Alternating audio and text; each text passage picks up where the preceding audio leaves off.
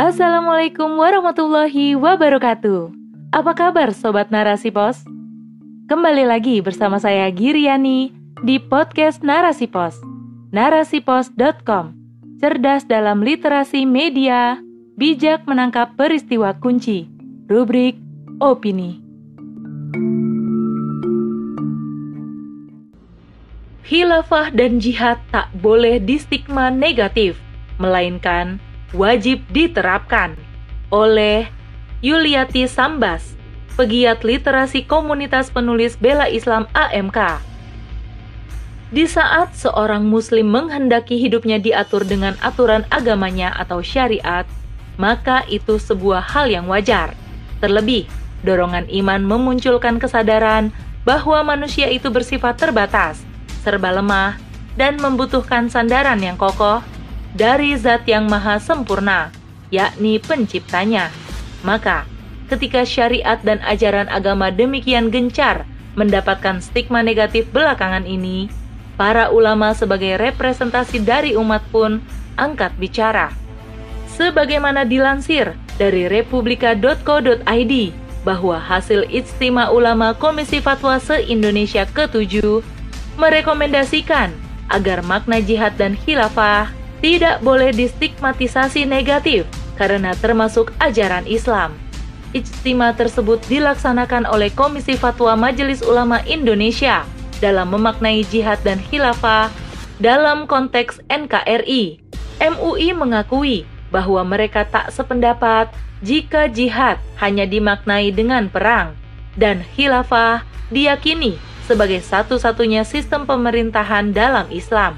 Upaya yang dilakukan oleh Komisi Fatwa MUI tersebut tentu wajib diapresiasi dari sisi bahwa stigmatisasi negatif dari dua ajaran Islam yang berupa jihad dan khilafah itu adalah sesuatu yang harus ditolak. Namun, ada beberapa hal di mana umat butuh untuk mendudukan persoalan ini pada posisi yang hakiki, yaitu pemahaman murni yang diajarkan oleh baginda Rasulullah Muhammad Sallallahu Alaihi Wasallam. Pertama, umat tentu merasakan betapa beberapa dasawarsa terakhir tak sedikit ajaran agama yang direduksi maknanya, bahkan di stigma negatif. Bermunculan kabar miris, para ulama mukhlis dan pendakwah dikriminalisasi ketika mereka gencar menyampaikan ajakan untuk menegakkan khilafah sebagai institusi penerap syariat kafah. Juga di saat sebagian dari mereka menjelaskan bahwa jihad adalah salah satu ajaran Islam, padahal metode yang mereka gunakan sebatas dakwah pemikiran, sangat jauh jika dilekatkan dengan aktivitas terorisme. Umat akhirnya banyak yang tak paham dengan ajaran agamanya yang utuh dan sempurna. Mereka pun merasa takut karena termakan opini sesat tersebut. Kedua, adalah benar apa yang dijelaskan oleh Ketua MUI Bidang Fatwa, Kiai Haji Asrorun Niam Soleh, bahwa sistem kepemimpinan Islam itu memiliki dua fungsi untuk menjaga keluhuran agama atau hirosatu ad-din dan mengatur urusan dunia atau siasati ad-dunia. Namun, jika berbicara fakta, lihatlah betapa umat tak lagi berada pada posisi terbaik atau khairu ummah, sebagaimana yang dijanjikan Allah dalam Al-Quran. Banyak masyarakat yang menjalani kehidupannya dalam kondisi jauh dari kata sejahtera. Keadilan pun menjadi barang langka atas mereka.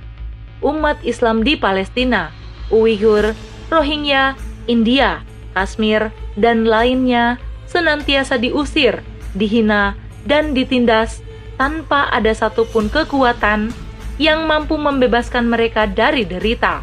Jika begitu, apakah makna hero satu ad-din mampu diwujudkan dalam sistem kepemimpinan saat ini? Berikutnya, apakah sistem kepemimpinan ini bisa menjadikan aturan agama sebagai siasatu ad-dunya? Faktanya, di sistem kepemimpinan negara bangsa yang hari ini disepakati untuk diterapkan, aturan agama yang menyeluruh atau kafah tidak bisa dijalankan secara sempurna. Ketika agama mengatakan bahwa riba adalah perkara yang haram, justru di negeri ini dan negeri-negeri muslim lainnya, riba menjadi basis dalam berekonomi. Di saat agama menerangkan sholat, saum, zakat, berjilbab bagi wanita, dan seterusnya adalah perkara yang wajib, nyatanya semua itu hanya serupa aturan mubah atau pilihan. Bahkan, di beberapa wilayah dan kondisi, umat justru sulit dalam menjalankannya. Terlebih untuk aturan yang berhubungan dengan sistem sanksi atau ukubat. Kini justru dipahami sebatas teori yang mustahil dijalankan. Ketiga, berkaitan dengan jihad, di mana dijelaskan Kiai Asrorun sebagai salah satu inti ajaran agama yang meninggikan kalimat Allah Hal ini tentu wajib diposisikan sebagaimana yang dimaksud oleh syara. Adalah benar bahwa makna secara bahasa dari jihad itu bersungguh-sungguh.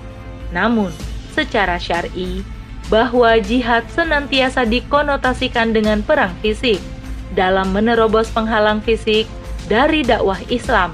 Jihad pun bisa bermakna defensif dan ofensif. Defensif ketika ada kaum kafir penjajah merongrong negara dan rakyat. Sementara ofensif diberlakukan oleh institusi negara atau penerap syariat ketika upaya dakwah bertemu dengan ancaman fisik. Semua itu sungguh terjadi karena umat terus disusupi dengan pemikiran kufur, semisal sekulerisme, pluralisme, dan liberalisme atau sepilis. Dengan sekulerisme, agama direduksi hanya mengatur urusan ibadah mahdoh dan moralitas. Sebagian urusan muamalah memang bisa dijalankan, namun tak bermakna mengikat, karena hal itu bertentangan dengan prinsip kufur lainnya, yakni liberalisme, di mana siapa pun berhak untuk mengatur dirinya sendiri sebagaimana kebenaran yang dipahaminya. Akhirnya, kesepakatan demi kesepakatan mampu menumbangkan prinsip syariat jika bertabrakan dengan suara mayoritas. Pluralisme diagungkan di tengah-tengah umat sebagai bentuk toleransi, padahal sejatinya pemahaman kufur tersebut akan menggerus akidah umat yang lurus. Umat justru diajak berpemahaman bahwa ajaran agamanya bukanlah satu-satunya sumber kebenaran hakiki, sungguh kemalangan yang nyata. Maka, Sejatinya ajaran agama akan didudukan pada posisi yang hakiki hanya ketika ia diterapkan secara sempurna, bukan diambil sebagian-sebagian dan dicampur adukan dengan prinsip lainnya yang sesungguhnya bertentangan secara diametral dengan prinsip Islam. Maka, makna jihad dan khilafah bukan hanya wajib dijauhkan dari stigma negatif, melainkan sebuah urgensitas untuk diterapkan. Karena dengan jihad dan khilafah, syariat mulia yang datang dari zat yang maha pencipta akan menyolusikan setiap problematika kehidupan umat manusia, baik muslim maupun non-muslim.